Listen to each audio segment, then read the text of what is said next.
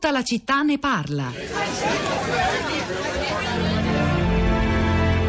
Cento anni fa, l'assassinio del principe ereditario d'Austria-Ungheria Francesco Ferdinando segna l'inizio della Prima Guerra Mondiale. Si concluderà con 16 milioni di morti.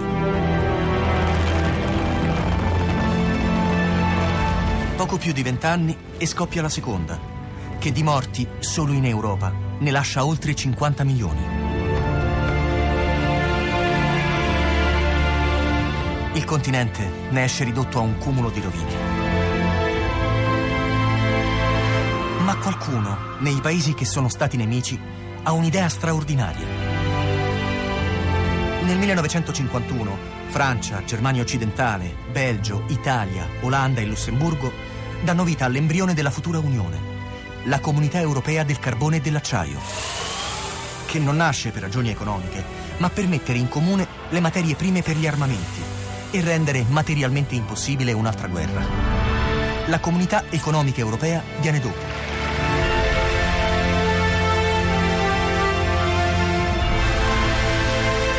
Da allora sono stati oltre 60 anni di prosperità e di democrazia, ma soprattutto di pace. Quanti l'Europa non ha mai conosciuto prima in tutta la sua storia.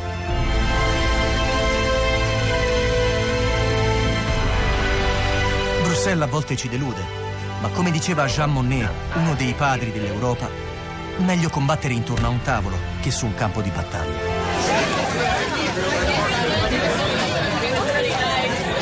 Un breve riassunto della nascita dell'Europa e di ciò che ha comportato era una clip di Rai Europa del 2014, sicuramente anche un'aura epica che la circonda e chissà forse trova, sono già passati solo quattro anni meno consenso nell'opinione pubblica italiana di oggi, del 2018, stando anche ai dati sull'identità italiana rispetto a quella degli altri paesi europei che abbiamo commentato poco fa qui a tutta la città ne parla con, con Danilo Taino.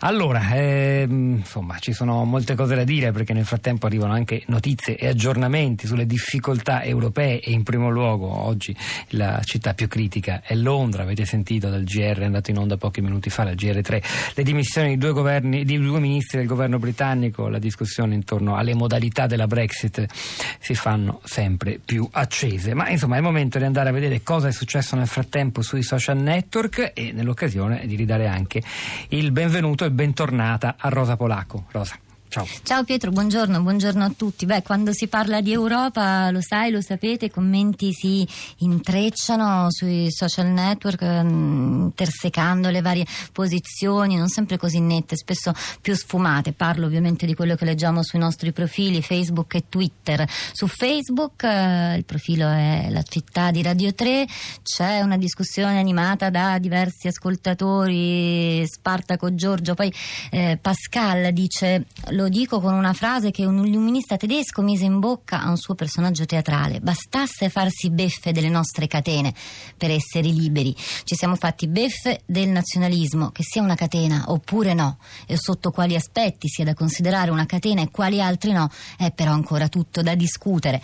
Eh, Tommaso scrive interessante l'intervento dello storico, il professor Barbero, secondo me ha perfettamente ragione, comunità economica e libera circolazione sì, ma l'unificazione è un'illusione un po' po' pericolosa, sempre molto critica e cristiana che scrive, fa una eh, ricognizione in Europa, il suo punto di vista, dice il nord Europa è cresciuto, è rimasto abbastanza civile, la Gran Bretagna ha deciso di uscirne, Germania e Francia sono la parte più solida, poi la Spagna, il Portogallo che se la stanno cavando benino e la Grecia devastata da decenni di regimi. Infine, col Trattato di Dublino, l'Italia fece accordi folli per fare business con gli immigrati e i problemi sono aumentati a dismisura.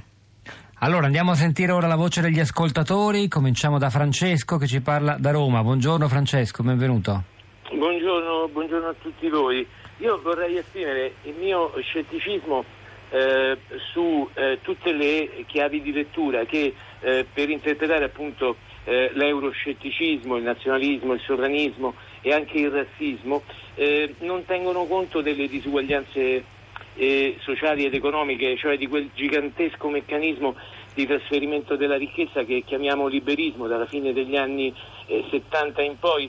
Eh, inoltre credo che eh, non, sia un, non, siano degli errori eh, quelli che ehm, eh, che ci sembrano i difetti della costruzione europea, ma se, siano una scelta, eh, una scelta, precisa, perché il manifesto di Ventotene, sono andato a riguardarlo mentre ascoltavo la, la trasmissione, parlava di, di altre cose, parlava per esempio di non lasciare ai privati i beni comuni, è una lettura abbastanza breve e abbastanza preziosa. Se davvero il filo rosso che ha indicato il, il filo che ha indicato il professor Barbero eh, mh, deve essere seguito, può essere seguito proprio sulla, ehm, su come la eh, nazionalizzazione delle masse, cioè l'invenzione delle identità nazionali servì eh, a spedire milioni di persone al massacro della prima guerra mondiale.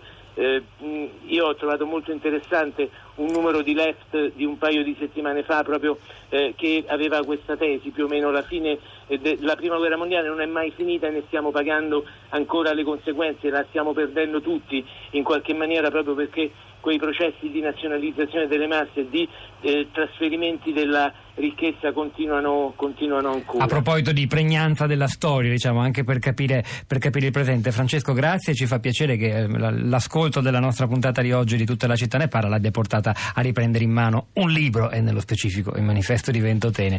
Grazie, andiamo a Cuneo. Riccardo, buongiorno, benvenuto. Buongiorno. Eh... A lei la parola.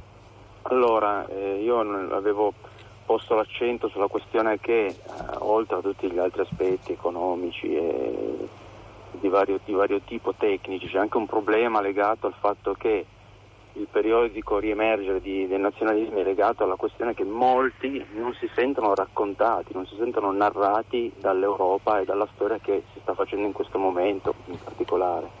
Quindi cioè, nasce da una sorta di frustrazione nel non sentirsi parte in causa di questa Europa e quindi ci si rivolge a delle storie magari più piccole, più vicine a se stessi, ma che permettono di essere rappresentati e di sentirsi presi in cura in qualche maniera da, da, da movimenti altri che, si, che ostacolano o comunque osteggiano la formazione. Grazie, grazie davvero Riccardo da Cuneo. Andiamo in Svizzera adesso, quindi usciamo dai confini nazionali. C'è Antonella collegata con noi che ci ascolta immagini in streaming. Antonella, buongiorno.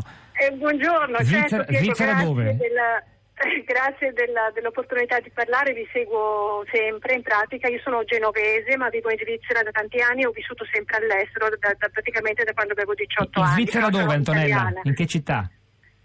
Sono di, sono, io sono in, nel Canton Ticino. Prego, veloce perché ecco, abbiamo poco tempo. Sì, sì, niente, volevo solo dire, ho vissuto molto negli Stati Uniti dove ho sentito l'unione, nel, proprio come, come, dice il termine, Stati Uniti, quindi in termini eh, politici, eh, di lingua ovviamente, anche poi la storia storica si sa.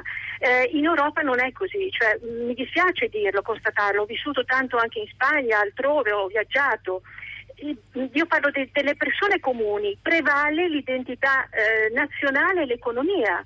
In questo in, questa Europa e ancora adesso purtroppo è così, vedi quello che succede. Quindi è chiaro che tutti noi ripetiamo adesso nazionalismo, sovranismo, abbiamo paura, populisti, però io credo eh, rivedere un po' le cose, soprattutto cercare di eh, aiutare eh, le, le, il proprio paese in collaborazione con gli altri, ma questo si tratta di aprirsi sul modello evidentemente degli Stati Uniti. È stata chiarissima Antonella della Svizzera, grazie Rosa. Un Twitter, quello di Alcavi, dice proprio la costruzione dell'Europa ha contribuito allo sfaldamento del concetto di elite. Oggi l'intellettuale, l'operaio, il giovane, il meno giovane, ricco e meno ricco possono sentirsi a casa dovunque. È il momento di Radio Tremondo con Anna Maria Giordano. Hanno lavorato a questa puntata di Tutta la città ne parla. Domenico Ganci alla parte tecnica, Piero Pugliese alla regia, Pietro del Soldai, Rosa Polacco a questi microfoni, al di là del vetro, Sara Sanz Manzi, Cristina Faloci e la nostra curatrice Cristiana Castellotti. A domani.